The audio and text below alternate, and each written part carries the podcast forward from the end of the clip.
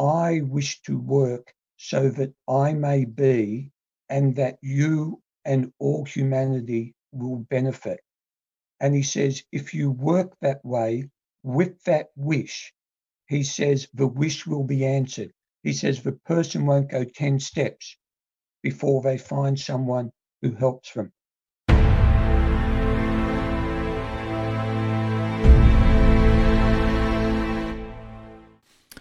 Welcome back, everyone, to Mind Matters. Today, we are pleased to have joining us again, Father Joseph Azize. For those of you who haven't listened to our first interview with Father Azize, uh, check that out. He is a Maronite priest and author of this book, among others, Gurdjieff: Mysticism, Contemplation and Exercises, available from Oxford University Press.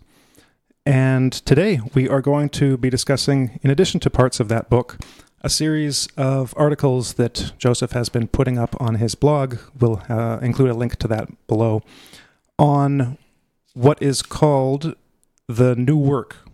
So I guess, first of all, Joseph, welcome back to the show, and maybe we can just launch right into it. Um, what is the new work, first of all? Yeah. The new work is something which I first came across after the death of Mister Rady. Uh, Mister Rady died in nineteen eighty-nine, and in nineteen ninety, our group was advised by Paris that we should make contact with a gentleman named Jim Wyckoff, who was coming out from New York. And when we met Jim and had meetings with him, we were very surprised by a significant difference in emphasis, so that instead of working, we were told you can't work, you can be worked.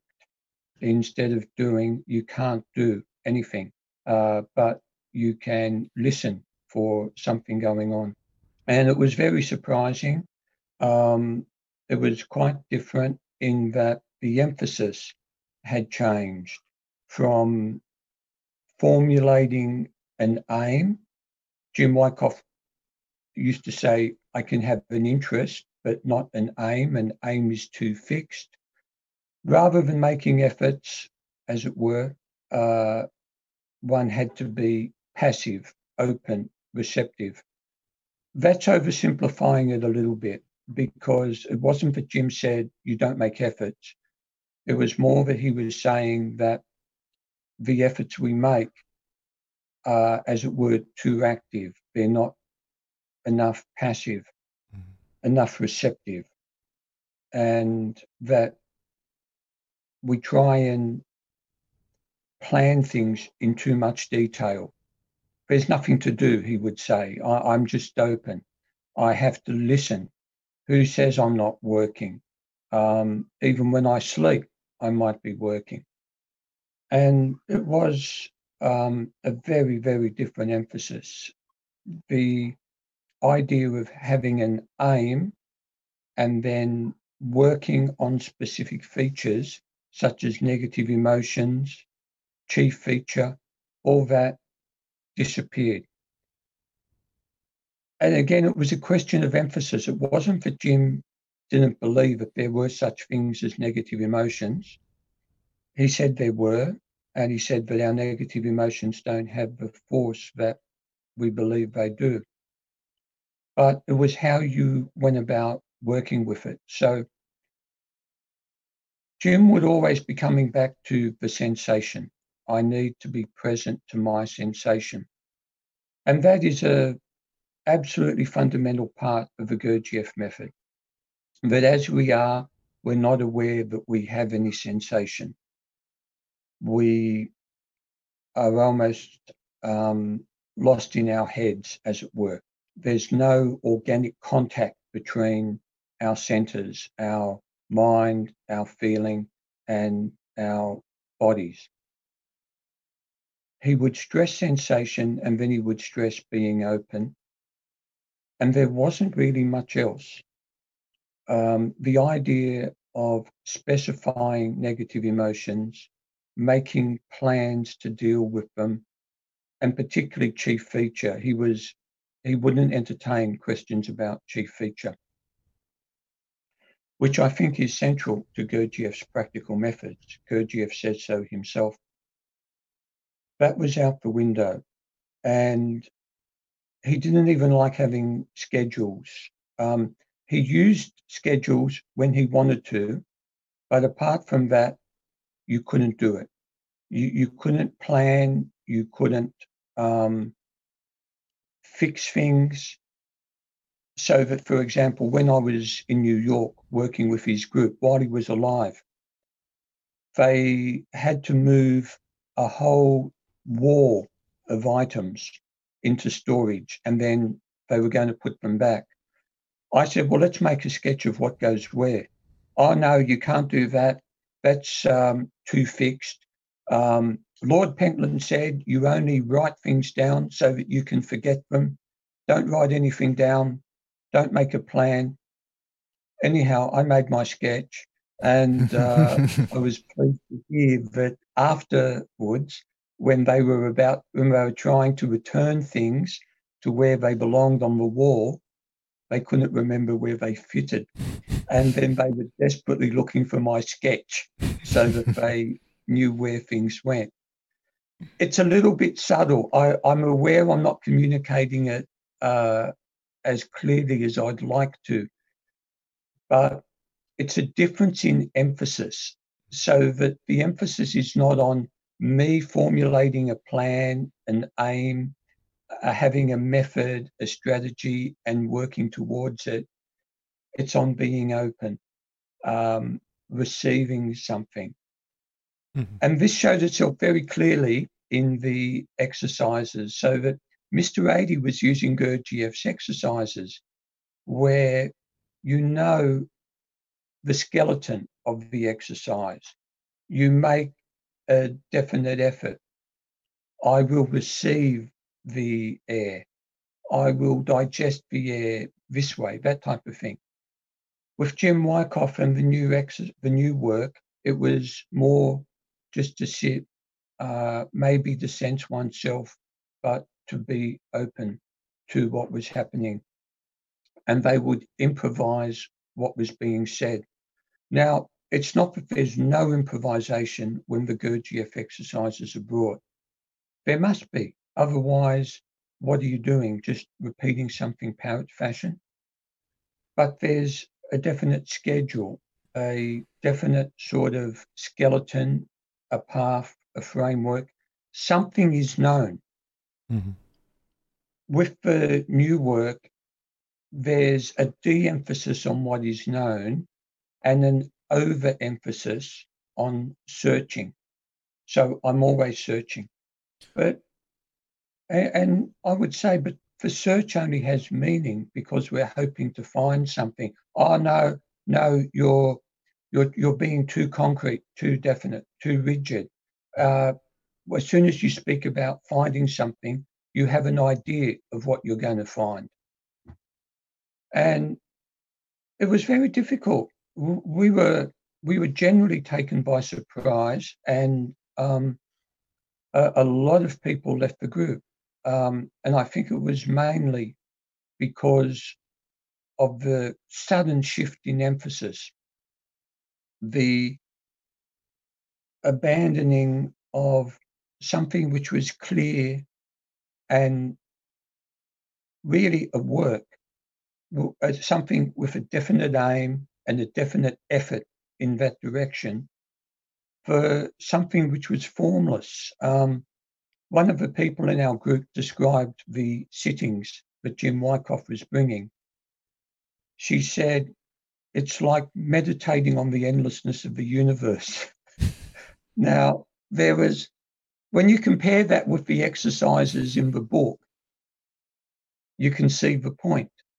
Um, exercises like the ones Gurdjieff was bringing were suddenly no longer being used anymore. Mm. Uh, the exercises in Views from the Real World weren't being used. Um, oh, sorry, Life is Real. Mm-hmm. They weren't being used. Um, even the exercises that uh, Mister Adie brought, again, no longer being used. with the preparation, you'll see there's a chapter in the book on the preparation, the morning preparation, which Gurdjieff brought. Now, they still do something in the morning, but not with the clarity, not with the structure which Mister Rady brought. So it was a difference in emphasis. Um, it took a long time to be clear about what was happening, but this was a change. At first, I was thinking, well, it's the same work, only it's coming from a different aspect. And that's not actually entirely wrong. But the longer I went on with it, the more that I saw it wasn't the same work. The emphasis on being passive was so great a difference in emphasis that there is effectively a breach in continuity. Um, when our people went to France in nineteen ninety, Ken Adie and Missus Adie went to Paris in nineteen ninety, just before Madame de Salzmann died. And one of the main people there, uh, Pauline de Dompierre, said to them, Madame de Salzmann brought a new influence in the work. She brought a feminine influence. And at the time I was thinking, but how could this be? Um, Gurdjieff had brought what was necessary. Are they saying that she actually changed the work? And I think that's what happened. It was you've actually changed. Mm-hmm. And there are hints of this in the literature. Um, there's a book by one of the chaps from America saying, I asked Madame de Salzmann, are you saying the ideas no longer matter? And he says, she didn't answer me. But that's effectively what happened. The ideas, particularly the ideas found in Search of the Miraculous, were sidelined.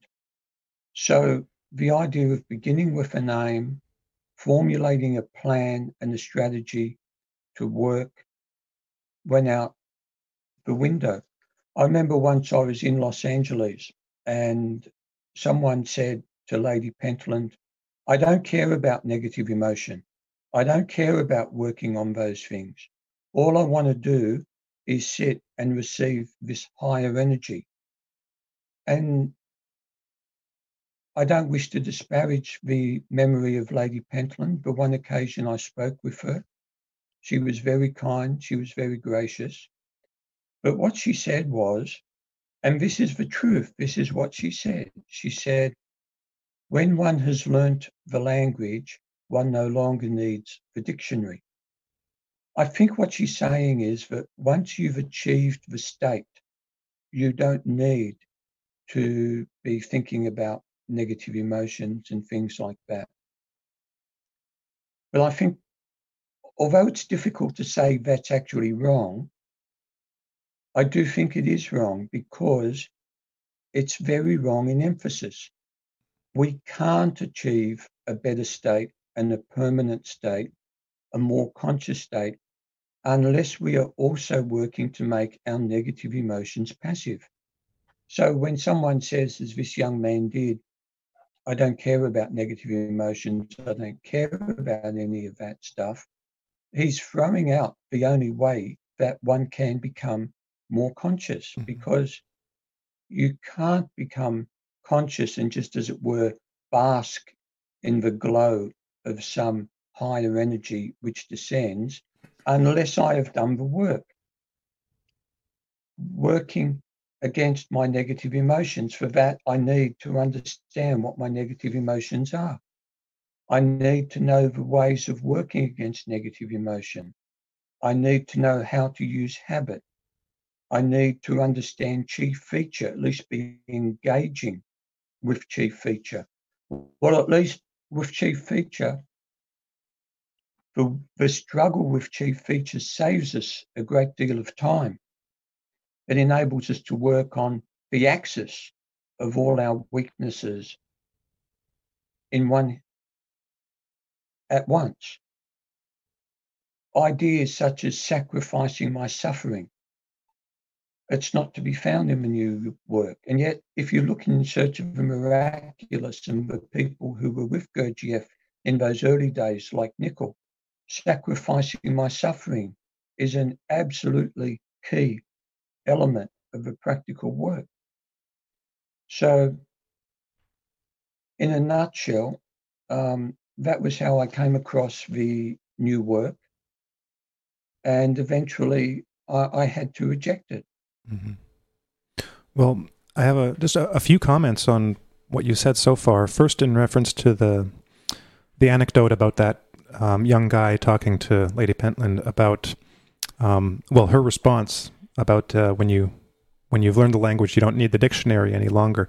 I think, like you said, there there can be, in a sense, a truth in that, in that perhaps at at that high level. Um, that may be true. When you when you know it, you no longer need necessarily those um, those symbols or those images for it. But but the the danger of it, like you said, is that it ignores the pathway to get there. Because I'm sure this young this young man asking this question, there's almost a hundred percent chance that he wasn't at that level. So what is the point in in saying that to someone who who needs the to learn the dictionary, basically? That that that like you said, those those um, those ideas and those tools are necessary if that is the goal, to achieve that goal. So it's almost as if there was a, like you said, there was a total shift in the emphasis. And well, one thing I'm curious about is when this occurred. If this was a gradual thing, um, as far as you know, over time, because Gurdjieff died in nineteen forty-nine. And mm. this, this, uh, some of the events you've talked about were early nineties. I think I've read that, um, I can't remember if it was James Moore that said he encountered these kinds of things in the in the U K groups in the eighties, maybe. But um, yeah. As far as you know, was there a, a sudden shift in at a, a specific point in time, or was it more gradual? It was gradual, but the ground was prepared. Um, in Witness, Bennett mentions that in the nineteen fifties, when he was introduced to a passive way of working by Pak Subud, you know, the Subud method, mm-hmm. the Latahan is far more passive. He said he tried to interest Madame de Salzmann and Henri Tracol, and they rejected it. Mm-hmm. And in Witness, Bennett says, um, I can understand it. They weren't used to this passive, this passive, this receptive side of things. But then at some point, I don't know whether it was the fifties or the sixties, but Bill Siegel is interviewed by, uh, is interviewed in a book, and the interview is in his Voice from the Borders of Silence. William Siegel says that he introduced Madame de Salzmann to Zen and Zen sittings, and she started to introduce them in the nineteen sixties. And it is known that she was interested in a number of um, Zen and Buddhist figures. So in the nineteen sixties, Madame de Salzmann starts to introduce, particularly in the U S A, and in France, this type of Zen-influenced sitting, and starts to scale back the what, what she had from Gurdjieff, particularly with the Gurdjieff exercises. But it wasn't terribly advanced in England, because in England, Madame Land was a very formidable force. And not only Madame Land, also Jane Heap. One of the people who knew Madame de Salzmann and Lord Pentland and all those figures said to me that Madame de Salzmann was scared of Jane Heap. Jane Heap died in nineteen sixty-four. He said she wasn't going to do anything uh, like that while Jane Heap was alive.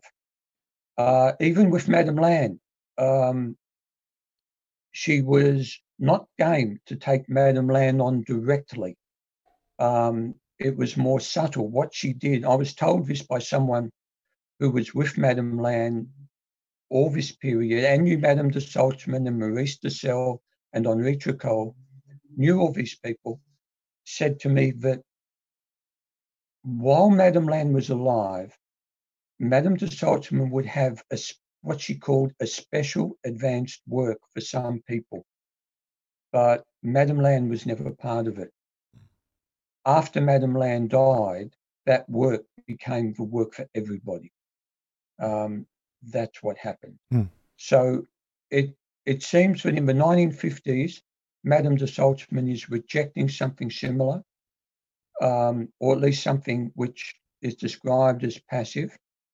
And incidentally, what Bennett said is that he began with this passive way with Subud, and then he found that although it opened him up in many interesting ways, he started to become will-less.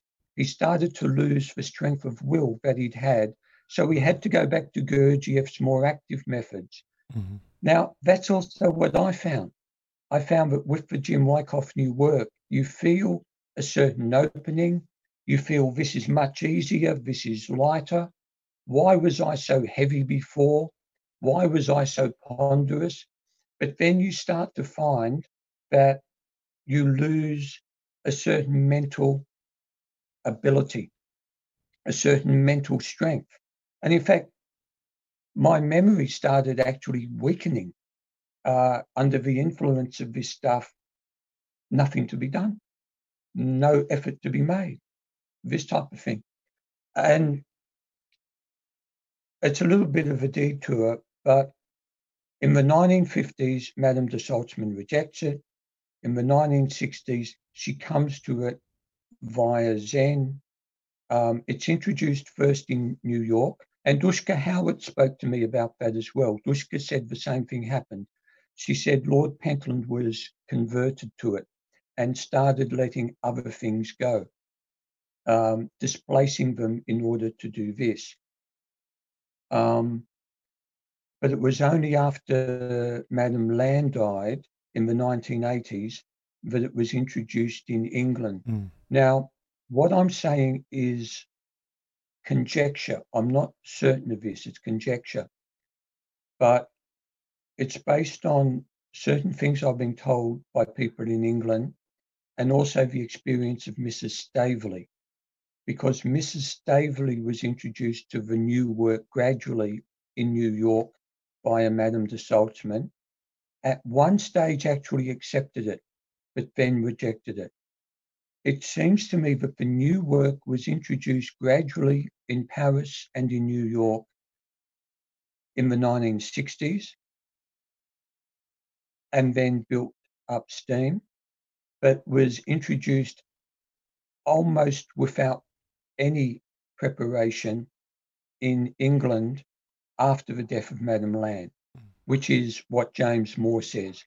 But as I mentioned earlier, that has to be a little bit nuanced. Um, someone I know that was there told me it wasn't as overnight as James Moore gives the impression of. He may not have been part of a small group, but there was a small group in the late nineteen seventies in England who were being given the new work um, separately from everyone else. Hmm. Well, um, so at least on the surface, it, it seems antithetical to what we have come to understand as uh, the Gurdjieff work, uh, the battle between yes and no, the the friction of the eyes, the struggle to yeah. forge something and in, in seeing um, what our resistance is to, to certain uh, work on ourselves and, and doing certain things. On the other hand, it sounds very nice. Um, you know, if if you yeah. can empty your cup a little bit, it might be fuller.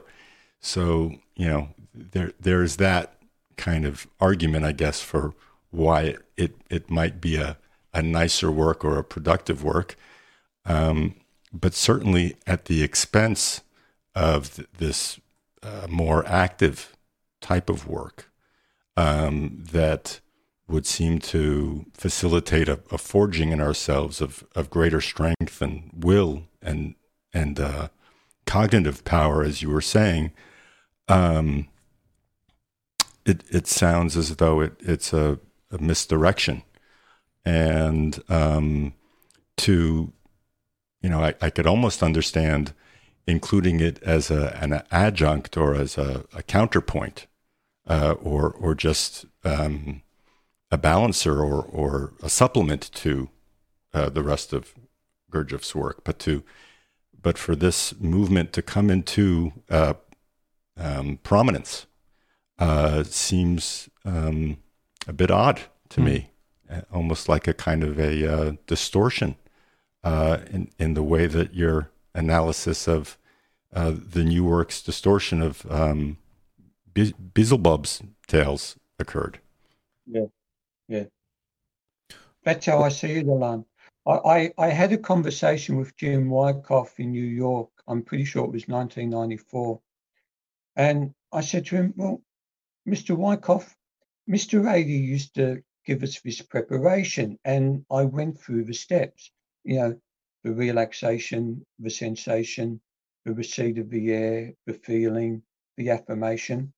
And he got quite cranky. He said to me, oh, not only Adie did that, everybody had that, everybody does the same thing. But it, it wasn't true. They didn't actually do it, not that way, um, not with that um, structure. Now, it doesn't mean that what the Adies did was invariable, rigid, monolithic. Mm-hmm. I mean, when I, uh, in that book, there were two different preparations, one for Missus Adie, one for Mister Adie.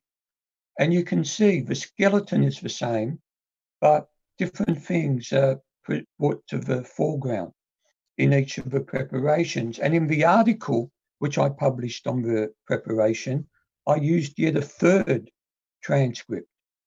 Um, and every time I give a preparation, it's slightly different.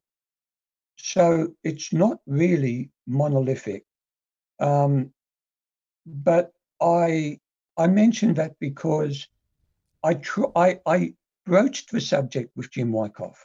I said, this is what we did, but we seem to be doing something different. He said, no, no, would, he, he wouldn't have it at all. And I, I remember saying to him, well, Mister Adie was with Gurdjieff, and he said, oh, well, Gurdjieff knew a lot of idiots too, um, which is really no answer, because I think the truth of the matter is that although there is some continuity between the work and what Gurdjieff brought, it is nonetheless very a very real distortion and change. Mm-hmm. Um, it is not the same work. The emphasis is different enough in sufficient areas for it effectively to be something, a, a different species. Mm. Well, so that people go to a group that's using the new work, and some groups would use it more than others, but they'll go to a group that's using the new work quite significantly, and they'll wonder, is this Gurdjieff? Mm-hmm. In your articles, you discuss the fact that some extremely important and critical concepts have been stripped out of um, schools that are utilizing the new uh, the new work. You know, concepts like the table of hydrogen, the law of seven, um, a number of really important concepts are just completely absent. And it seems to me like Gurdjieff himself was kind of stripped out of the work in the process of making it more Zen. Yeah, um, this is something that Missus Staveley was very clear about. Um, she used to say she had the impression that they were embarrassed by Gurdjieff. Um, mm. Now, it's not entirely true, but she was saying that to make a point. Um, there was something there, there is something in that. Um, n- not only those ideas have effectively been removed, and I think the chief reason is because I don't think that was Madame de Salzmann's forte. She, mm-hmm. the those, that type of ideas for cosmology, they're not her forte. Mm-hmm. Look at Reality of Being. She's not referring to them. She's not speaking about the Ray of Creation. I'm not saying she wasn't intellectually capable. Clearly, she was very capable. But what she knew best were other things. And I think the problem is she then used those things only and she excluded the rest.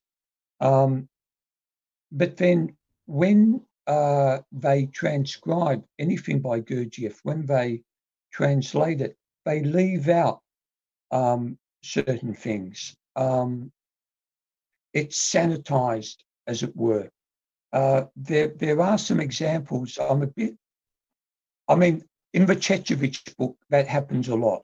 Uh, and in my volume, Gurdjieff Contemplation, I mentioned the way that they um, leave a lot of things out and, and change what was actually written. There are some other examples. I'm, I'm a bit hesitant to use them, because to mention them here, but there are certain things which Gurdjieff said which um, are in transcripts and are left out of the transcripts because it's it was felt they might be a bit indecent or scandalous, controversial, or mm-hmm. something like that. Yes, that's right, controversial. Um, so if anyone uh, wants the details, I can assure them I have them. But some of them were given to me by people who didn't want to be known. But they said, look, this is what happened. This uh, transcript was produced in this way. Um, so I, I've got the details.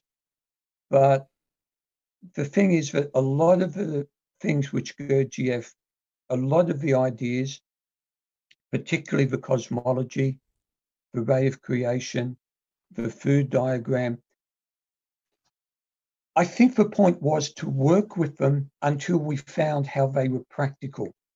Mm. Instead, what's been happening is they've been found hard and they've been put aside. Mm-hmm. Well, I'm reminded, um, I, last time we, we talked, Joseph, I brought up, um, at the end of the show, I think I brought up uh, William James Thompson's um, thesis on John Bennett and uh, and Gurdjieff. And after reading that and then and also reading the stuff on the new work, um, I thought there was a bit of an irony, and you've already brought out the main points of it, that in the fifties, Bennett was... Um, if not cast out, you know, there was a separation that uh, that occurred because of Bennett's pursuits, um, on on the for the reason that he was engaging in these um, non-Gurdjieffian um, pursuits and practices like Subud, and yeah. and then um, Thompson, who's writing his thesis, he's writing it um, from references. It looks like he was writing it in the eight, in the eighties, and so he wasn't aware, I don't believe, at the time of the new work. So he's writing an argument, basically, that that is arguing that um, that Bennett was rejected and was still rejected, you know, for this entire period. Still, if you if you go online and you, and you see discussions of John Bennett, oftentimes there's there's still a, a friction between the the Bennett camp and the more foundation camp, and the and Bennett's written off as a, a kind of a maverick, uh, open to too much, open to too many different ideas, and not. Uh, not um, a stickler for the, the Gurdjieffian tradition. But while this has all been going on, the, the Gurdjieff Foundation groups have been had done essentially what they'd accused Bennett of doing, and yet to a much greater degree, because as you pointed out, when Bennett was experimenting with Subud, he eventually ended up rejecting it and actually coming back to the Gurdjieff methods, to the point where um, in the seventies, when he set up Sherborne, he he was teaching Gurdjieff's exercises, and I believe he was teaching like fifty of them or something like that, fifty plus of the of Gurdjieff's exercises. And he was like, I've read a, a bunch of Bennett, not as much as not as much as you. I know you've been reading everything um, for your for your new book, but Bennett is usually very clear where he gets his ideas and and where what they're coming from and what's Gurdjieffian and what's not. He'll say, okay, I got this from Gurdjieff. Gurdjieff told me this. Or if he's talking about something else, he'll he'll talk about something else. But he was he was so he was dedicated to to Gurdjieff, and um and I'd say um the word's escaping me, but he was he was true to to to to Gurdjieff in a way that it seems that the foundation groups now aren't. And yet he was true to that. I guess you could say he was true not just to the letter, but to, to the spirit of, of the Gurdjieff work, because he did bring in elements from all over the place. He he was um, He was a he researched all kinds of stuff in history and and other religions, and he was like uh, he was a uh, like a voracious seeker of truth, and um, and so you can see that in his work. He doesn't he wasn't just limited to the the the, the, the system as taught by you know Uspensky and then Gurdjieff that he received. He he had wider horizons, but at the same time was true to it. And then you compare that to what Madame de Salzmann kind of introduced, and what the group, the groups over the over the world then um, adopted from that, which was almost like a a turning away of from those other methods to something, and then giving that more energy to the point where, like you said, it it could cause someone coming to these groups for the first time to wonder, well, is, is this even Gurdjieff? Because um, I think in your book, in in reference to Um, Madame de Salzmann's book, Reality of Being, and some of the exercises included in there, some it, it's often hard to to discern on the surface of things what is something that Madame de Salzmann is, has kind of created or introduced and what she's gotten from Gurdjieff. And we find the same thing in the movements. So uh, maybe we can move to, to the movements a bit, because we find this same phenomenon happening um, in the transmission of Gurdjieff's movements. Um, maybe just as an, an introduction, I'll share uh, just briefly my understanding of it, and then I'll get you to comment and, and share what you know as well.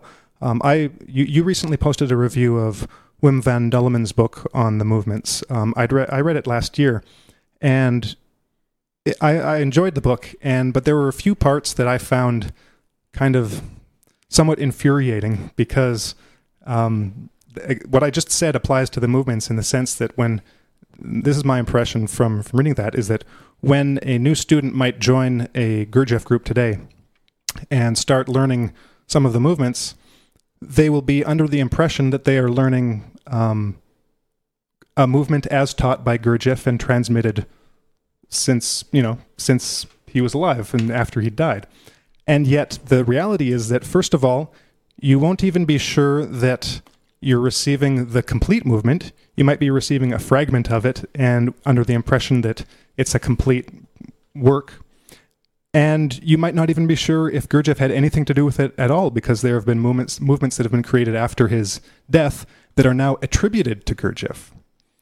So maybe using that as a launching off point, um, can you discuss a bit about how the, the the movements play into this, to the new work broadly conceived? Yeah. Um There's no doubt, except that the movements are very important in Gurdjieff's work, and that Gurdjieff considered that each movement was a sort of a book, that the book had to be, as it were, in your bones, and you read it not the way, you know, we read a script, but through direct experience.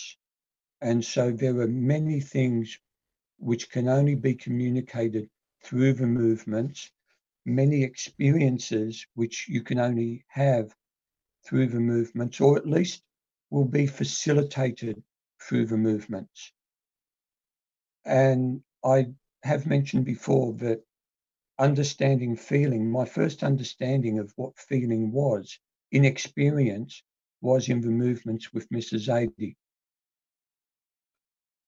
My own view, and I think Bennett says something similar, is that Gurdjieff tried to place in some of the movements, excuse me, some of the spiritual religious intensity of a religious ceremony. And some of them are named after religious ceremonies. Um, so that that element of a very focused, very concentrated higher emotion is given continuity in the movement, because you're following the body, the mind is attentive, and if one is making efforts, a feeling can appear. And that feeling can be sustained not only by the movement, but also by the music. So that's the first thing. The movements are very important in Gurdjieff's work, and he intended the movements to be known. He intended it. He intended that you learn a movement and you work at it. If you don't work at the movement as a whole, how can you read the book? Um, you're only, you know, it's impossible. It's like trying to read a text and you've only got some words from some sentences or this page, but not that page. Now, what happened was um, Gurdjieff, there are probably two hundred fifty movements now which can be reliably attributed to Gurdjieff, but not necessarily the complete movement.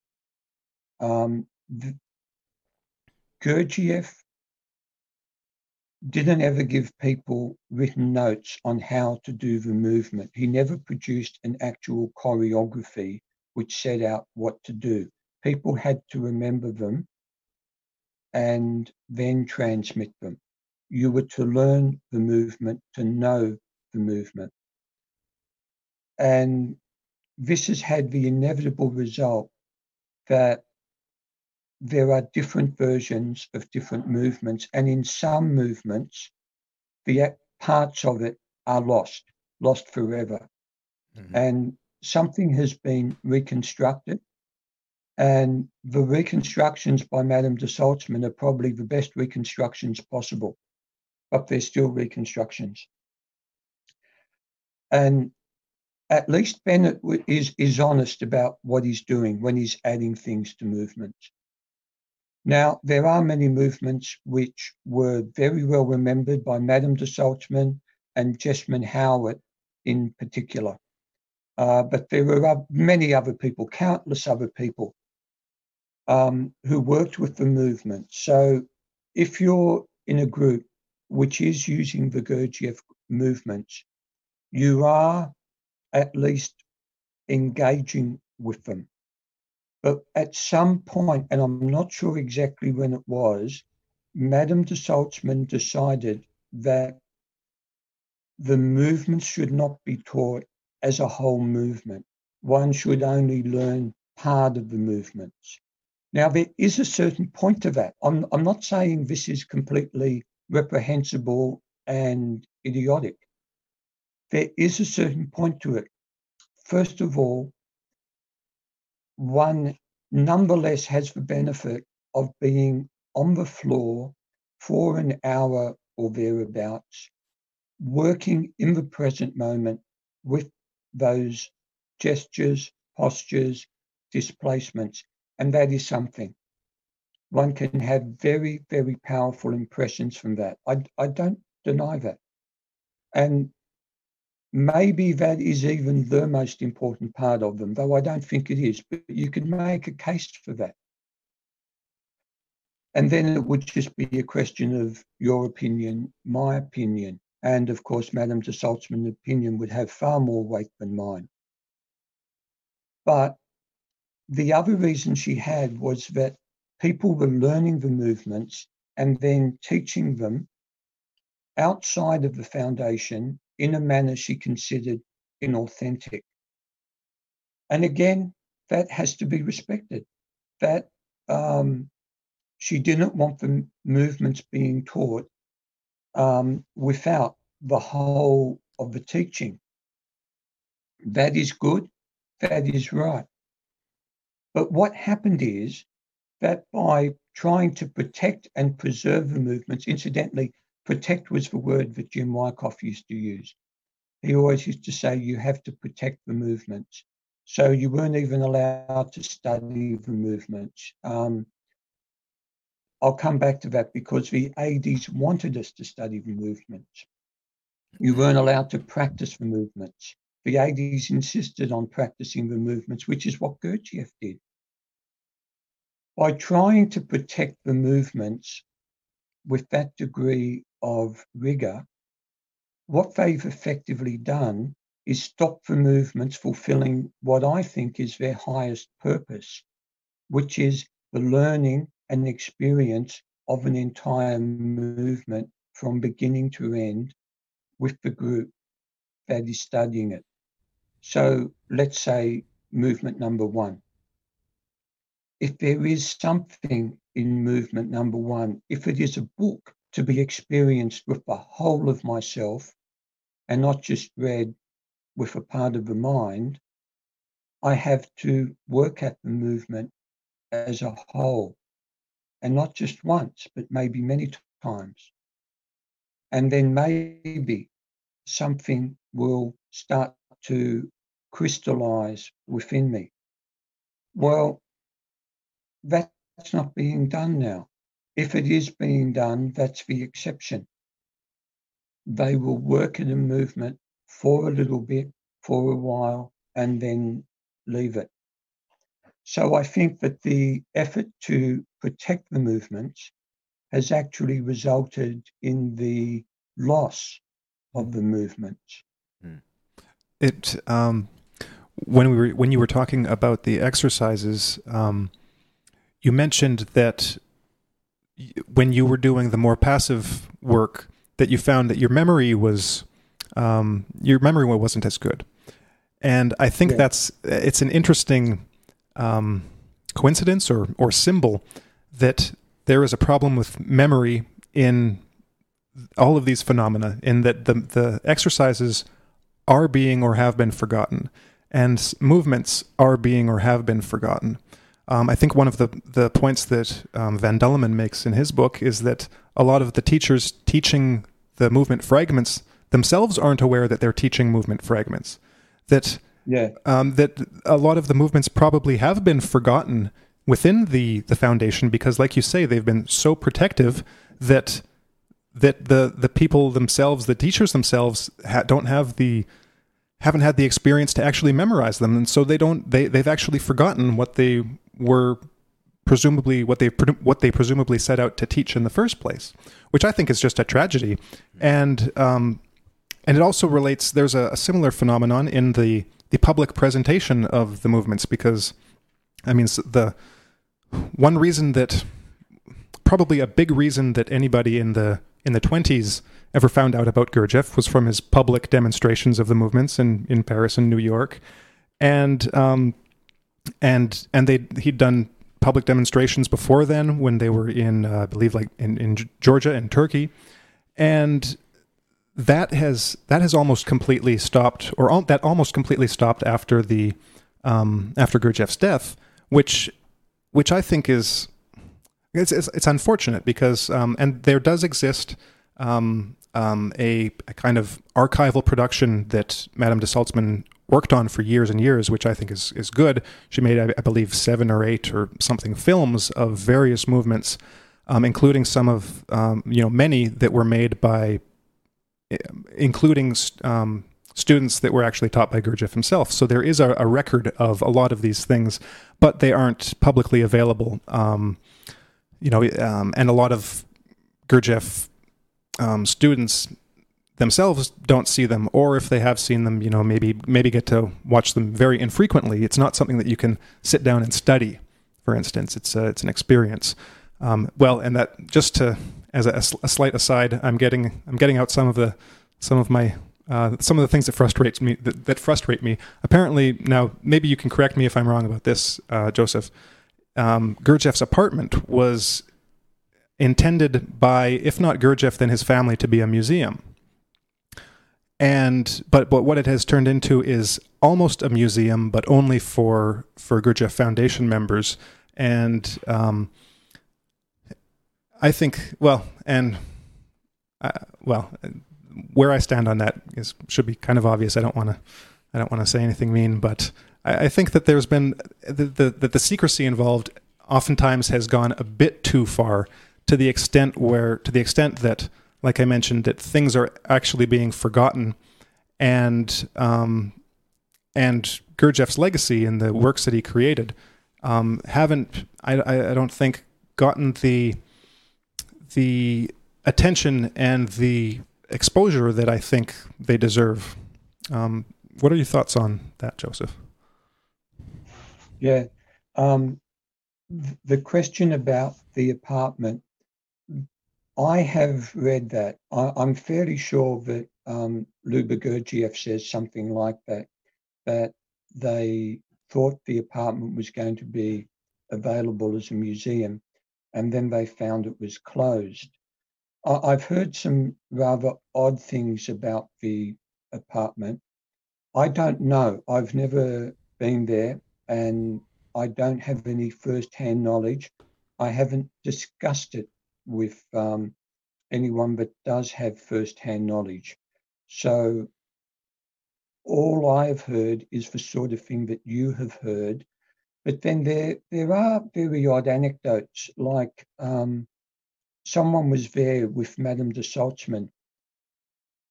I think I can remember who it is, but I'm not one hundred percent certain, so I won't mention the person's name, but um, I do remember the anecdote because it struck me as odd. When they were shown the apartment, there was a shelf of books there, and Madame de Salzmann said, oh, they put books in to make it look as if he read books. That struck me as very odd. Um, How would the books have got there if Madame de Salzmann hadn't approved it? Um, who would have put the books in or allowed them to remain there but her? And um, so what if there were books in the apartment? Um, not everyone goes there. Very few people go there. It's not as if it sends the wrong message to the world. It was just a very, very odd thing. Mm. Um, and yet this is um, w- what's reported. Uh, I'm told that there have been changes to the apartment. I, I don't really know. Um, that That's not so um, critical for me. The, the really critical thing is um, the what we experienced after Mister Adie's death, that a new work had effectively displaced the former work, and there was no transparency about it. Mm-hmm. Um, it was denied, you know, it was gaslighted. Mm-hmm. Um, and, oh, Mister A- you know, Adie didn't understand. Um, with the movements, Missus Adie taught us four movements a year. And by the end of that year, you You had really worked at those movements. You had the complete movement. Um, you wouldn't necessarily remember it for terribly long. You'd remember parts of it, but you had had the experience of working at the complete movement precisely. If you took the wrong posture or wrong gesture, Missus Adie would correct it. If there was something wrong with the energy, the force which was being brought to the movement, if it was too rough, too coarse, not sensitive enough, or maybe if it was too weak, not vigorous enough, Missus Adie would correct it. It was an experience to work over those four movements during the course of a calendar year. If you don't have that experience, then I think the most important aspect of the movements is being denied to you. And these are Gurdjieff's pupils. And if you are not working with the exercises and the ideas the way Gurdjieff brought them, if you're being told not to formulate a name, or you're not being given help in formulating a name, you're not being given the most critical part of the Gurdjieff legacy. And, and as you were saying about Bennett, Bennett has the great virtue of being honest and transparent about what he was doing. And when you read the Bennett exercises, and, and I have the Bennett exercises, he will say, this comes from here, this comes from there. Or he will say, this is from Gurdjieff. And if Bennett says it's from Gurdjieff, it's from Gurdjieff. So, Joseph, in, in our last conversation, um, one of the books that you had recommended highly was Kathryn Hulme's Undiscovered Country, which I had read mm. since then. And uh, this was a fascinating uh, personal account of her instruction um, by Gurdjieff in his latter years, and the exercises that he had given her and that she had faithfully followed, that he had mm. tailor-made for herself and some of the women of the rope that uh, they were working with. And there were a few occasions in the book where she mentions Gurdjieff's suggestion that she do those exercises with, and I'm paraphrasing, maybe you remember the term, I, I don't, but I think it was humanity-ness or, or something to that effect, which was uh, with the, that Kathryn Hulme should do those exercises with the intention of being uh, or keeping humanity in mind, and that her mm. personal work would somehow be a, of benefit to others. Yes. And yes. when I was rereading your web exercise today, there was, uh, you mentioned the desire that all benefit as a result. So I was wondering, Joseph, if you can speak a little bit to uh, Gurdjieff's suggestion to his students uh, through the exercises that they imbue their work with the intent to think of others, to think of the betterment of um, people other than themselves and their group that they're working with. Yes, and it was definitely a feature of what Gurdjieff brought. And it was not only there, there are other exercises as well, which I didn't publish, which have something similar. And there's an ablutions discipline, which he recommended be done every day, involving uh, the shock of cold water. And at one point, when cold water is applied to a certain part of the body, one prays, "Lord, have mercy," and has all of humanity in mind. Um, from what I can see, this is something which Bennett uh, picked up very well and developed very well. I'm not saying other people didn't, but I know that Bennett did it, and I can say that. Um, and again, I think that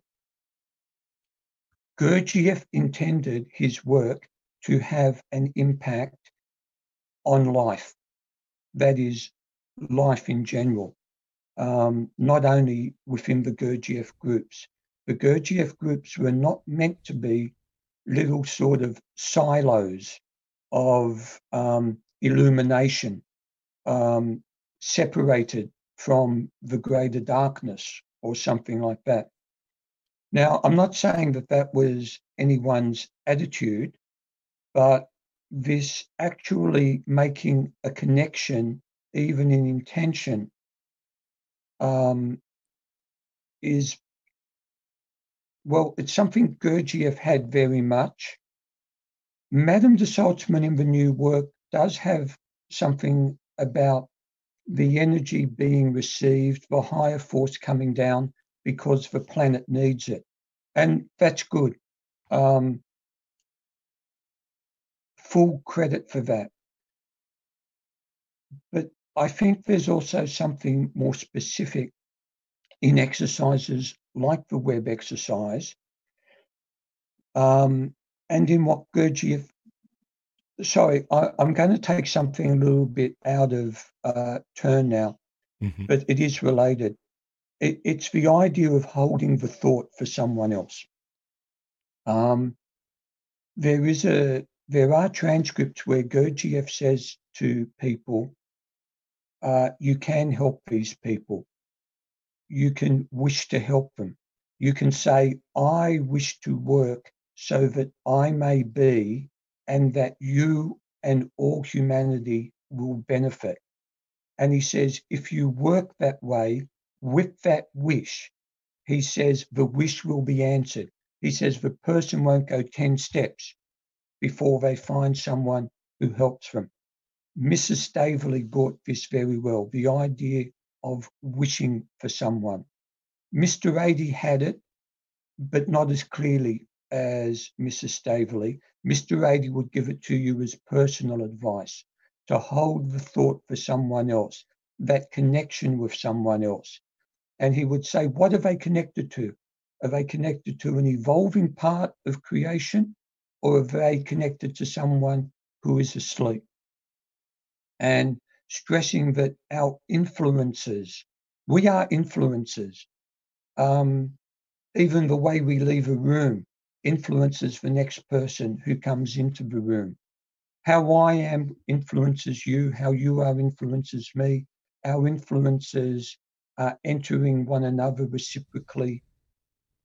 In fact, so on some occasions, Mister Adie would say a person's life is his influences, those which he receives and those which he imparts. Hmm. The web exercise is an extraordinary exercise which um, I had never known in that form from anyone, not from uh, Mister Adie, Missus Staveley, Jim Wyckoff, or anyone. A group, a real group, make a connection on a higher level, and they hold that connection. And he says that the connection between those people, if they're in a city such as Paris, can form a network. And it's a real network. And a force and energy can flow along that network, and even have the effect of warming the city. Now, it's an extraordinary idea. Maybe the idea is more important than the question of whether it's literally true or not. I can't say that I have any knowledge that this sort of work can have an effect upon a city, although certainly I would not reject the idea, and I would like to believe that we could work at such a level. Mm-hmm. But I can say this. I've entered a room eight hours after a group has left it, and the influence of that group in that room has been so strong, it was as if I could see the people there. I could mm-hmm. still sense them. Um, I almost ha- I almost had a hallucination that the people were still in that room. So strong was the influence. Mm. I've had connections with people in the work, excuse me, so strong that time and sp- time, sorry, space has not mattered. I won't say time hasn't mattered. Space hasn't mattered. Um, the connection with them is absolutely immediate. And other people tell me that they've had experiences where even time has disappeared. So there is something very real here. What it is and how far it can go is something for us to discover. But I feel that this element, that what we do has to be able to be a positive influence in the world, is one of the aspects of Gurdjieff's legacy which we should be exploring and developing. Mm-hmm. Now, it needs wisdom, it needs prudence, but we should be having an effect in the world. And, and how do we do that? Well, one way is person to person. I'm a priest. I meet a lot of people. What sort of influence am I? My being is going to be the chief determinant of that. You have your occupations, you have your lives, you meet people, you influence them that way. But maybe a group, a real group, and you can assemble people, you can have the same assemblage every week, and it won't be a group. It won't be an organic unity with an identity of its own. Maybe a real group could do something more. why not have a hospital or a school or something like that? There are some schools uh, begun by people using Gurdjieff's ideas, and by all accounts, they have a real value to the communities that they're in. Well, maybe more could be done along those lines. But I think that something like the web exercise could be used by a group to bond the group, to make the group stronger, to lift its level, never forgetting humanity as a whole. Mm-hmm. Joseph, could you describe the web exercise uh, briefly, or or um, or would you like to, to read it, or have me read a, a section from it, so that the, well, our listeners I'll, can know I'll what speak, we're talking about here? I'll, I'll, yeah, I'll, I'll I'll speak to the essence of it. Okay. Um, with the essence of it, um, th- there is a group of people um, who are meeting regularly for the purposes of self-development. And we come to an agreement. We take it as an exercise that when we're not together, we nonetheless hold the thought of one another. We try and sense some connection. And visualization is an important part of this. I actually visualize the other members of the group. Now, there are different ways to do it. I can, we can try and choose the same time, or we can try and certainly make it a daily thing that we represent the other members in the group, and we have a feel, I have a feeling of myself in relation to you. So that I am here, you are there, but I have your faces before me. I have a feeling of myself in relation to you. I sense a connection, maybe. I don't invent it. But, okay, something starts to appear within me. My feeling starts to change. There's something more real here now. This connection is no longer purely theoretical. It exists in my feeling, which is where it will feel. And the longer I remain before it, the more the feeling spreads, the more it changes my actual being state. And if this effort is sustained by all of us, we become related almost as a living being of a higher form. That, that's how I would put the essence of it. And then if people wish to know the details, it's in the transcripts. They've been published. It's also in the book with a commentary. Mm-hmm. Wow. Well, j- just to, getting back to Kathryn Hulme for just a moment, um, it's it's just fascinating to me that the sincerity with which she pursued and listened to Gurdjieff's exercises and and his um, his suggestions to her for self-work would result in her being someone who would end up assisting displaced persons after World War Two in the numbers of hundreds of thousands of people. Uh, and she took a leadership role. So while there is a lot of modesty around that fact in her book, I think it just, it's, it's right there. You know, it, it may be that she had this inner goodness uh, in diamond form prior to meeting Gurdjieff and, and working on, her, on herself, but it, it just seems hard to deny that she did find a way to channel all of her self-work into a very practical um, outside work with others. That was amazing to me. Yeah.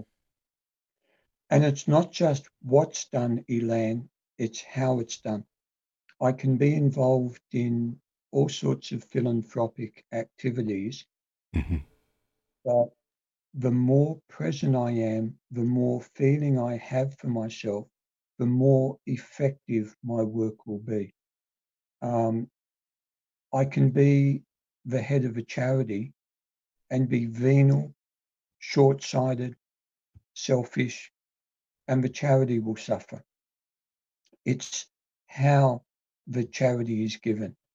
Um, there can be two nurses who do exactly the same thing, but or two doctors giving exactly the same prescription. But the more spiritual the doctor is, the more genuinely compassionate the nurse is, mm-hmm. the more effective and the fuller what they deliver is. Mm-hmm. So it's not, it, it's partly what we do, but it's also my state of being as I do it, my aim in what I do. And Gurdjieff was, that's why Gurdjieff's insistence on aim is so important, on seeing where I become selfish. It, it's something to work against if I'm in those positions. And incidentally, um, Gurdjieff himself um, fed a lot of people who otherwise would have been very hungry. Um, Not that much is known about it, not that much is made of it. Uh, I've even read suggestions that he protected Jewish people from the Nazis during World War Two. Um, his wife, Julia, was Jewish. Um, so he had that personal connection there. Uh, but Gurdjieff was very quiet about what he did, but it was very effective. Um, there, there is a reminiscence. I'm not sure whether it's fiction or whether it's a factual reminiscence in a novel, but it's about a woman in Paris who said that it was the example of Gurdjieff which gave her the strength to go on. You know, this is World War Two. Mm-hmm. He did a lot of humanitarian work in his own backyard. And and that's the thing. Um, it is good to organise things. I mean, here at the church, we have um, works, we have um, charitable organisations. Uh, people go out and feed the homeless. That's very good. It's essential. And um, I encourage, uh, we all encourage people to join in that sort of thing. But the first thing is to be able to be present myself at, so that I see the needs around me. I, I can be so focused on going next door to brush the teeth of the person next door, but I don't see the needs in my own house. And those I can understand better, I can do more with. And then when I'm responsible to keep going out, keep going further. Um, that's how I see it. I, I'm not, you know, as I'm saying, I am in favour of philanthropy. Um, we dedicate a lot of resources. We put a lot of effort into it. But I'm only comfortable doing it because I'm able to begin here and find something here, an impulse, which I think is cleaner and more genuinely compassionate. Yeah. Well, speaking of that impulse, and um, because you brought up the example of a philanthropist who might not have any significant level of being, right? Who is doing it for selfish reasons, who's short-tempered and um, a jerk who no one necessarily likes, necessarily likes, but who maybe just for his own ego and because of his rich, because of his riches, can donate a, a lot to some to to to whomever um, in order to be perceived as a um, as a great philanthropist. And of course, there have been several personalities like that among the the rich and famous over the over history. Um, but in contrast to that, you have an impulse, a, a, a genuine impulse to philanthropy. Um, it reminds me of the, the widow's mite, slightly different context, but uh, a similar, yeah. a similar um, principle at work, that there is something to the the intention and where that comes from. And I think that the exercises and the, even in a broader context, the kind of the com- contemplative life is a a means of letting those impulses be recognized or and be experienced. Um, and this, so the the, the exercises are kind of facilitate the. the reception of those impulses so that they can that be experienced and then expressed clearly, as opposed to being distorted and filtered through the, um, through all of the, all of the, all of the things that you've spoken about at the, in the beginning of the show that, that have been ignored in the new work, like negative emotions, like, you know, pride and vanity and self-importance and all of the things that get in the way of not only doing the right thing, but having the, The even the impulse to do the right thing, the, the genuine impulse. So um, this is all, I'm, I'm saying all this to lead to um, another exercise, um, because in your book, you describe it as um, one of the one of the foundational exercises. This is in the third series, in Life is Real Only Then When I Am. Um, I wanted to talk about the second assisting exercises, as it's called in the book, um, because because it, it does seem... It does seem to be um, a foundational exercise, which at the same time incorporates elements of simpler exercises that might be a better starting point, but this kind of presents a bunch of those together in a unified form. And I think that's probably why it's so important. So I was wondering if you could disc- um, talk a bit about the second assisting exercise, what the what some of the elements of it are, and um, maybe we could get into either a specific discussion of this exercise and, and what what purpose it serves, or a more general one on on the effect of, or what might be the goal of perceiving of uh, performing exercises like this to to I'd say clear the space for well for the reception of of um, of an impulse like that. Yeah. So with the second assisting exercise, which he put in the third series so that it would be preserved accurately, it incorporates all three centers, as it were. The body, because, for example, I sense my right foot. I'm aware that my right foot is in my boot.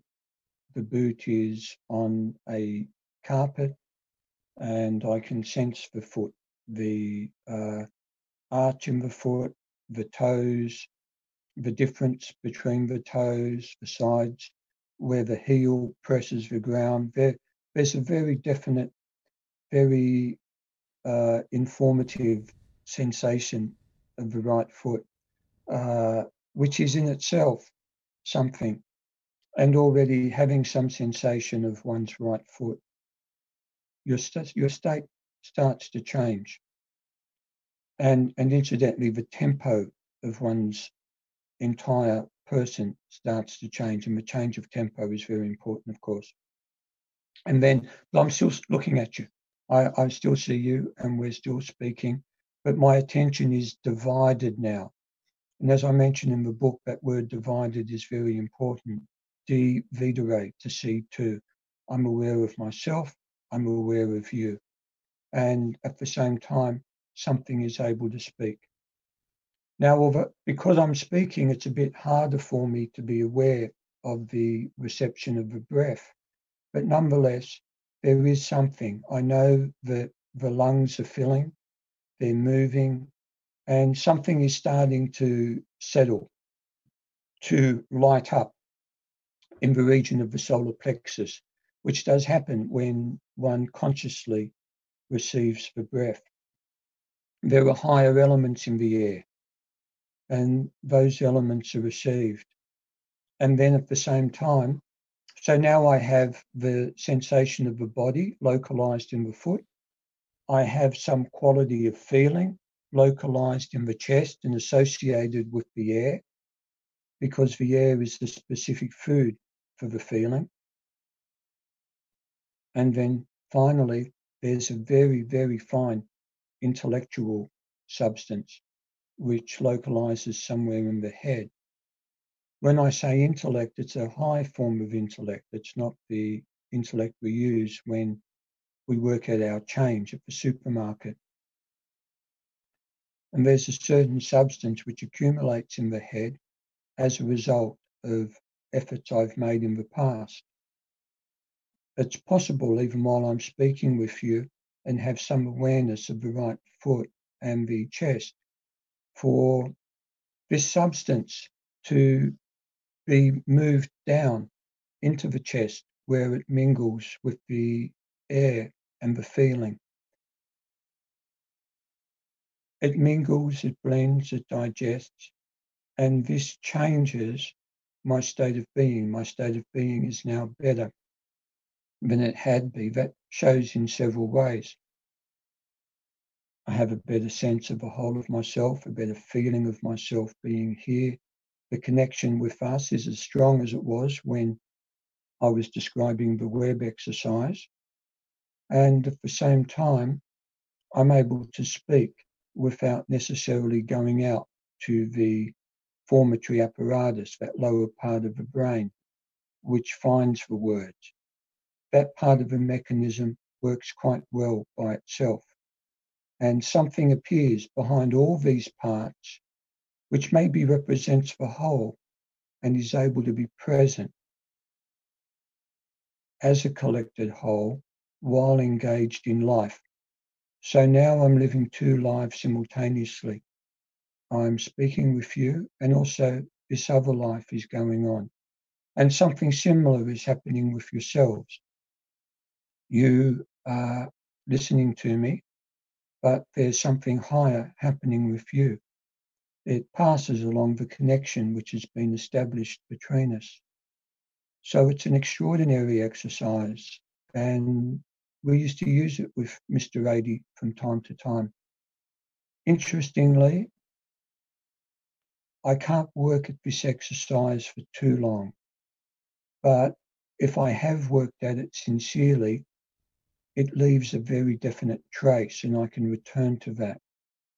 And then a certain variety is needed. If I try and work this exercise every day for a year, it no longer has the same effect, because the organism is designed so that it starts to accustom itself to these things if they're repeated beyond a certain uh, number of occasions. But then there are other exercises which can be used, the four ideals and so on. So some variety is good. But nonetheless, the exercise is there. It's, it was published uh, back in the nineteen seventies. I've extracted it and commented on it. And I think that if people could work with it, I think they would find it brings a real difference to their lives. Thank you. One thing that we didn't discuss in the first part of the show um, that I want to just comment on briefly and get your thoughts on it, Joseph, is the is Gurdjieff's writings. And one of the articles that you've written is a an introduction to the the letter that was written by Missus Staveley, I believe, and signed and co-signed by others about the nineteen ninety-two publication of a, a new, an alleged new translation of Beelzebub's Tales. And you've already um, alluded to a similar phenomenon that has gone on, has happened to the transcripts of Gurdjieff's talks, um, and the kind of um, the mendacity I- involved in some instances, like the talks and like Chechevich's book, the translation of it. And um, so maybe for viewers and listeners who aren't familiar with the story, maybe you could just give a bit of background on Beelzebub's Tales and then the appearance of this new translation in ninety-two, I believe it was, or or was it ninety-three? Um, just maybe, yeah, tell us the story about that and then what it all means. Yeah, well, as I set out in the book, from the very beginning, Gurdjieff was writing.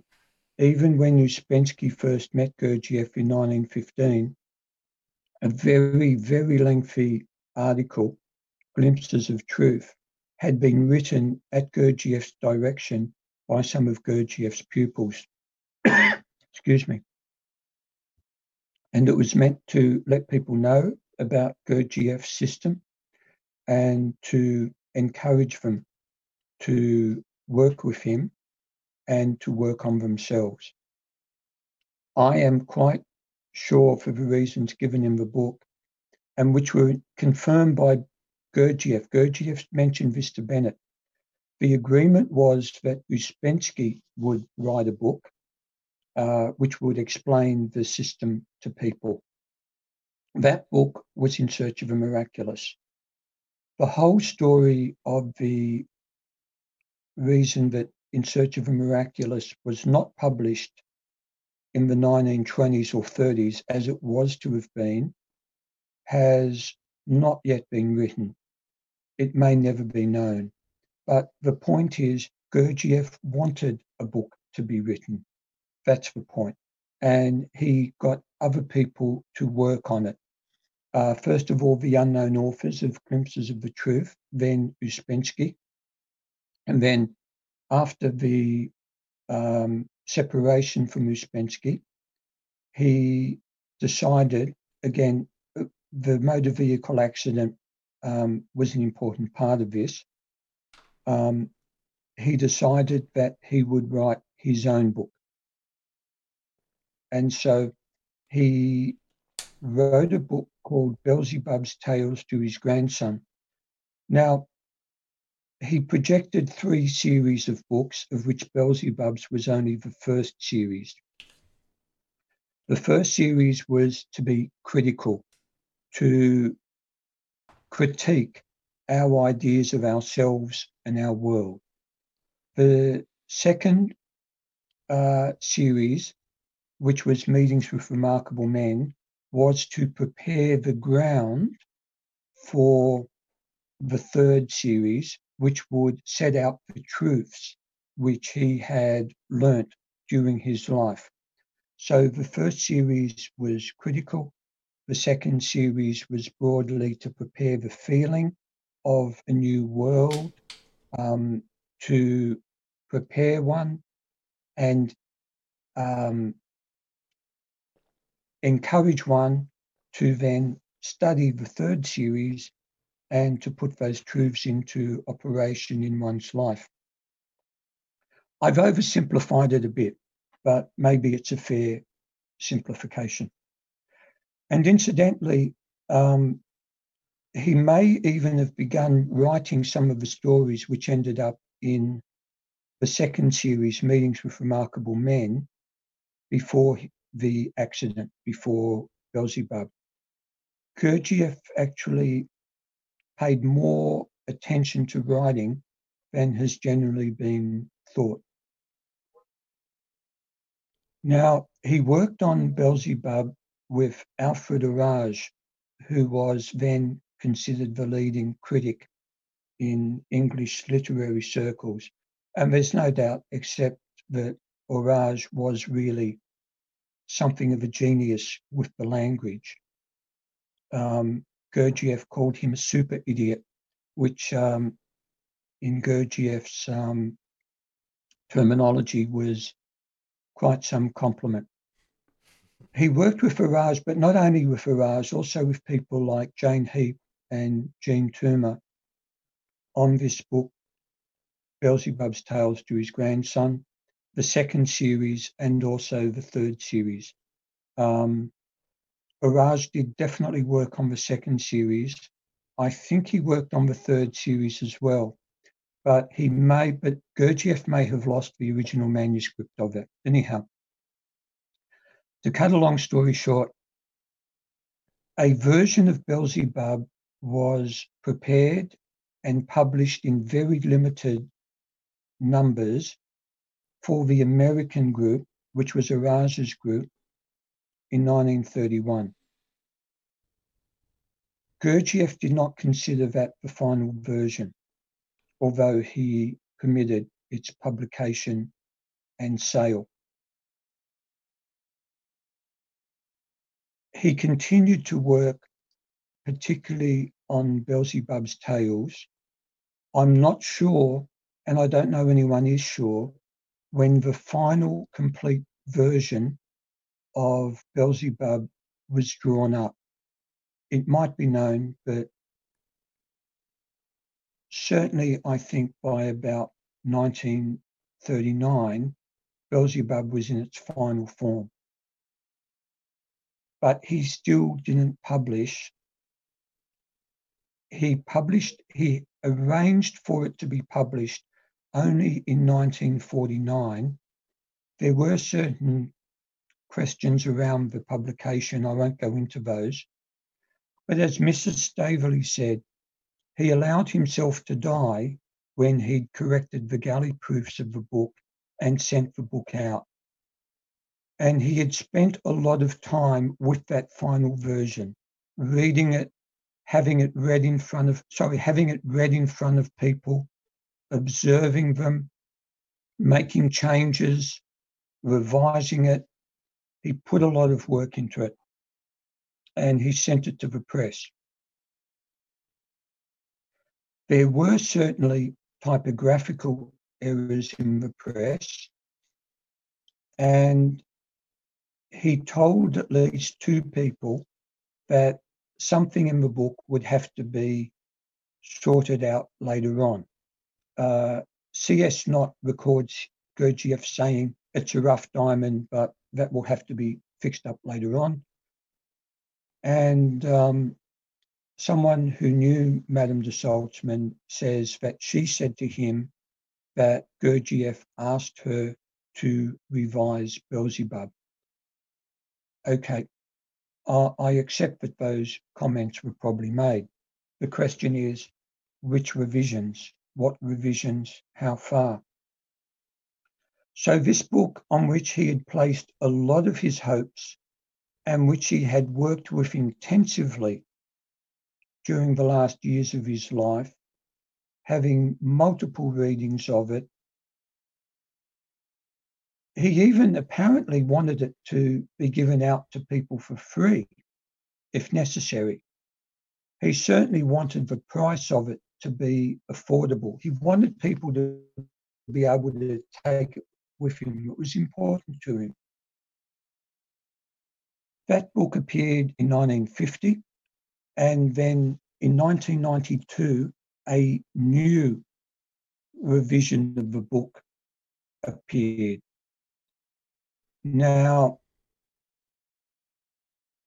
the English version appeared before the German or the French, and when they appeared, they were shorter than the English version.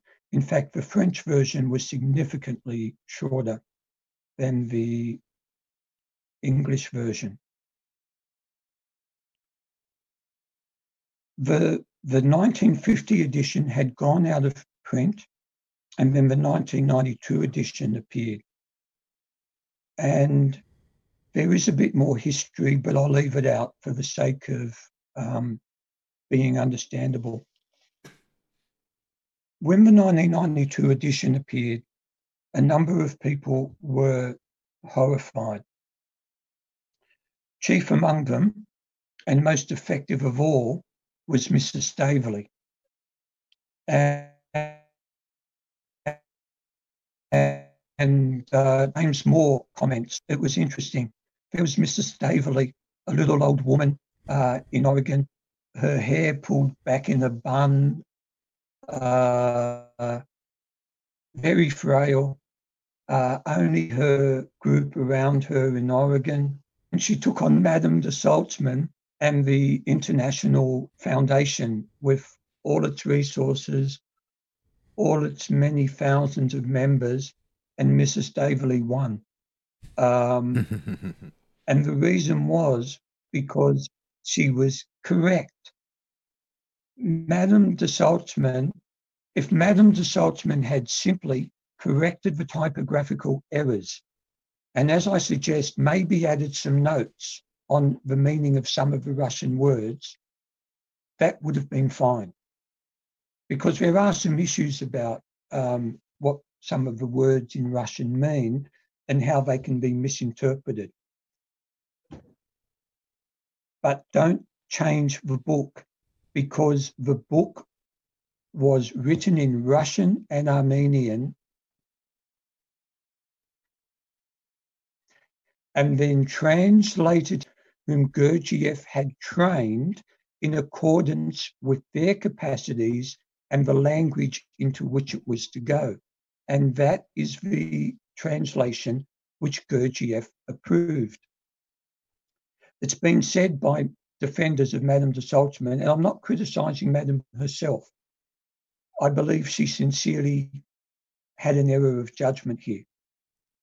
It's been said by the defenders that Madame um, was asked to revise it. I don't believe she was asked to rewrite it. I'm sorry.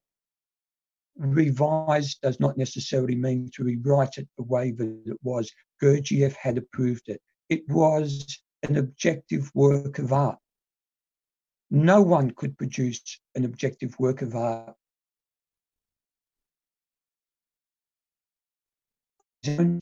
Except Gurdjieff. Madam, Missus Staveley said to me, how could anybody know better than Gurdjieff what Gurdjieff intended to go out? It's ridiculous. And Missus Staveley is right. It was ridiculous. And people have understood instinctively even that it is ridiculous. And that's why Missus Staveley won. Because much as I respect and even like some of the people who were engaged in the new translation, it was not the right thing to do. The new translation was not prepared by translators by Gurdjieff himself. He did not approve that text. Um, they hadn't, it was not theirs to change. It was Gurdjieff's. And none of them have his being. I, look, Madame de Salzmann was clearly an astounding woman. Um, many people whom I respect were tremendously impressed by her, although I never met her myself. But she was not Gurdjieff. And anyhow, because of Missus Staveley's stand, two translations are now available. Not even, I don't even think the nineteen ninety-two translation is readily available. I think that um, has disappeared. The translation, the alternative translation now is one that was made by the foundation going back to the Russian version. Um, a lady called uh, Lily Golumnian worked very closely with Gurdjieff on the Russian. And um, she, by all accounts, was an extraordinary woman. Um, and she bore a son to Gurdjieff. Sergei, her son, was Gurdjieff's natural son. She went back to Armenia after Gurdjieff closed the priory. And I don't know what happened to her after that. But um, her Russian edition, Gurdjieff's Russian edition with her help, was the basis of the new translation. So that's That's my take on it. Um, I read the nineteen ninety-two translation once. Um, I had a very funny feeling about it. It, it struck me as being somehow uh, mixed, maybe even a little bit dirty. I don't like to say that. But I, I think that the version Gurdjieff produced has to be understood as a work of art, sorry, a work of objective art, almost as sacred scripture. Um, it was what he approved. So much as I respect uh, and even like some of the people from the foundation who defend what Madame de Salzmann did, I don't think it's really a question of uh, did Gurdjieff have good enough English? Did uh, it accord closely enough with the French? There were typos, that type of thing. What did Gurdjieff intend? The point is, that was the only edition which Gurdjieff approved in English. No one had his being. No one had his understanding. Although English wasn't his first language, he approved it. He believed he understood English well enough to approve it. I can't see anything after that. Well, and as you as you write on your website, up to, I think you said one hundred pages were removed um, from Beelzebub's Tale in the ninety-two version, and in many passages, uh, the entire meaning of sentences and phrases was sometimes flipped, and many edits were made that in order to make it more readable to the general audience. But as you stated, um, one of the main purposes that Gurdjieff had in in recording that in the in as obtruse a style as it was was to force you to to think and to reflect critically upon the the strange uh, associations that would bubble up to the surface as you're reading his his very um, kind of alchemical and strange writing style. And it's so, like as you as you said, it it was an objective work of art, and you can't go in and completely change the meaning um, and remove, you know, and gut gut the the book. Uh, it's it was a very fascinating story about Miss Staveley standing up for um, the intention, you know, and the the orthodoxy, I guess, in the face of of that kind of a radical um, reinterpretation. And as you as we've been discussing all along, the uh, a radical. Um, Distortion. Distortion of the of the intention of Gurdjieff's heart and soul that went into that has gone into this this work that that has fed so many people, both, you know, literally in his lifetime and then also spiritually, intellectually, morally, um, so many people who who gained so much, and that I guess, you know, especially during the nineties, were just left confused. You know, I just couldn't imagine the utter, utterly confused at this new, radical, new reinterpretation and distortion mm-hmm. of of this message. So I, I just reading your work and, and reading the articles, and definitely recommend everybody to check those out, because it's, um, you know, it's it's no small task to kind of go back and, and write the history and to set the record straight and mm-hmm. to, you know, we have this this mission. This mission to to restore, you know, the integrity, some of the integrity that has been lost to such a, a great, great man and a and a great tradition. It could be a great tradition. The exercises that you that you have, they they can really they could impact people in a in a way that's that that uh, nothing else could really, you know, come compare to, and in a, especially in a time like today, when we need this kind of a, these kinds of impulses towards goodness in humanity, towards goodness towards one another, more than more than ever. Mm, I agree. Thanks. I think one of the core points in what you were just saying, Corey, about about Gurdjieff's legacy and and what uh, Joseph is, you know, doing with some of these posts that he's he's put up, and, well, and his writing in general, is to simply tell the truth. And that's, I, I, I don't know, uh, I suppose that isn't a, an impulse that everyone has, is that, or, or a, a value that everyone has, the value for truth. But um, there are, there are issues, there are like areas of gray where, like, where does mythology fall? Where does you know, scripture fall? Where does where does uh, a parable fall? Is there in a strict dichotomy or a strict co- comparison between truth and lies? Then a, a, a fictional story is a lie because it didn't happen, but there's obviously truth to it, mm-hmm. and in even in Gurdjieff's writings, in in Meetings with Remarkable Men, how much of that happened literally as he said it did, and how much of it was was a, a, a parable, and how much much of it was just a joke, um, you know, a, a little wink and nod. Um, even in Beelzebub's Tales, you can't know that that that that for to any degree of certainty. But beneath all that, there is a commitment to a truth, a, a truth even below that level of l- literal truth or falsehood.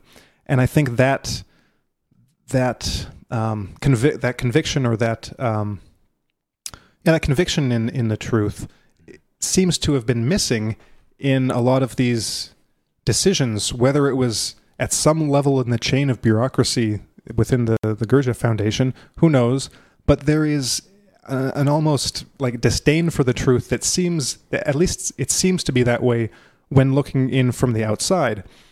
Like with the with the translation, the the new trans well, they called the the new book the, the new version of Beelzebub a, a revised translation, a new translation, but I believe it was it might have been Robin Bloor or um, another I can't I can't remember for sure, but uh, I read an analysis of of the nineteen ninety-two edition, like a a, a pretty in an in depth one that basically showed that the the base text for the new translation wasn't the like the Russian original as it says in the in the notice at the beginning of the book. It was actually the English version that Orage had, had composed with Gurdjieff, and that that was so they it wasn't a fresh translation. It was an edit of the of the original version that had been written and approved by Gurdjieff with Orage and others.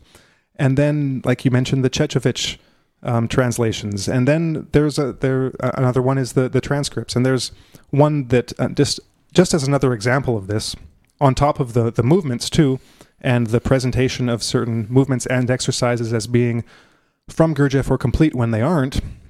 So, again, a total um, misdirection from from what the truth is, that is the, the publication, which I adore, of the nineteen forty-three meetings, uh, you know, a big, thick book of a whole bunch of stuff that's never been published before. But in the preface to that, it says that there are other versions going around of these talks that have been edited and truncated, essentially. But um, here they are. Here's the real ones. And when you compare the two of them, it's the official version that's now been published that is truncated, where entire sections are missing from the from the, from them as presented. And like you said, it's it seems to indicate an embarrassment of what Gurdjieff actually wrote, because from a certain perspective, some of these passages might be controversial. Um, one was just about how a man should interact with his wife.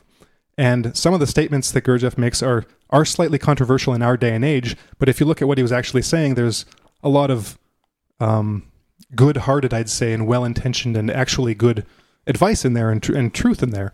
But even if he was wrong, um, you don't have to cover up for for Gurdjieff. I mean, Gurdjieff can... he... he um, He put himself out there in such a way as to get a lot of um, criticism and um, um, negative attention, but he brought that on himself, and he did it intentionally. And I think that the, the best approach is just to just to be honest, to be honest about what you're doing, and be honest about the past, and to pre- present that as well.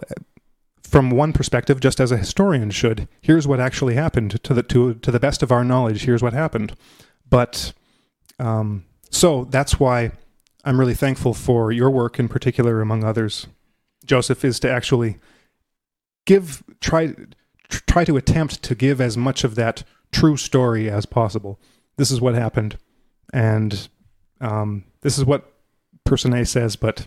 This is what person B says, and this is what seems to actually have been the case. So I just want to thank you for for doing that, and um, maybe ask if you just have any comments on the last few things we've had to say here. I think that the um, Gurdjieff system, the methods and the ideas have a much greater effect when used in their integrity as a whole. I am not saying that people don't receive anything when they go to one of those uh, groups which use more of the new work. But I don't believe that they are, first of all, receiving something which is authentically Gurdjieff, full stop. There is continuity there, but it's been mixed with something extraneous. And things which are authentically Gurdjieff are excluded because they would be inconsistent with what's being done. Um, in particular, the um, exercises, which I think by the end of his life, Gurdjieff felt were absolutely critical.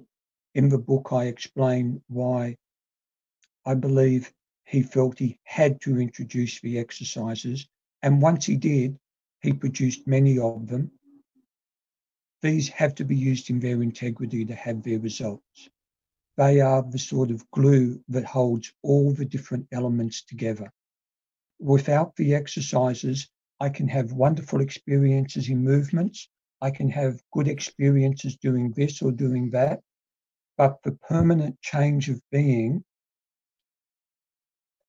a stabilization on a higher level, I think needs the exercises. That's my personal view. I could be wrong, but that's my opinion. And that's why I think that highlighting what Gurdjieff did with his exercises and showing how it ties in with the mystical tradition of humanity has been important. But the The thing is to use them in their integrity. They can be, it doesn't mean you can't read things from other traditions. I mean, Bennett showed the way. Bennett, even to the end of his life when he was using Gurdjieff's method, Bennett went to meet the Shivapuri Baba. He was working with Sufis and dervishes from Turkey. One actually acquires more confidence and more openness of these other traditions because one has a place in oneself which is stable. So I, I think it's important um, for people who wish to use Gurdjieff's methods to use them in their authentic and integral whole. Mm-hmm. Mm-hmm. Well, I think that's a, a good point to end the show on.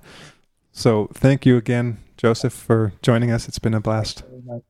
It's bbeen a blast thanks, hearing from thanks, you. Thanks, Corey. Thanks, Elon. Thanks, Harrison. Thank, thank you. you. Thank you.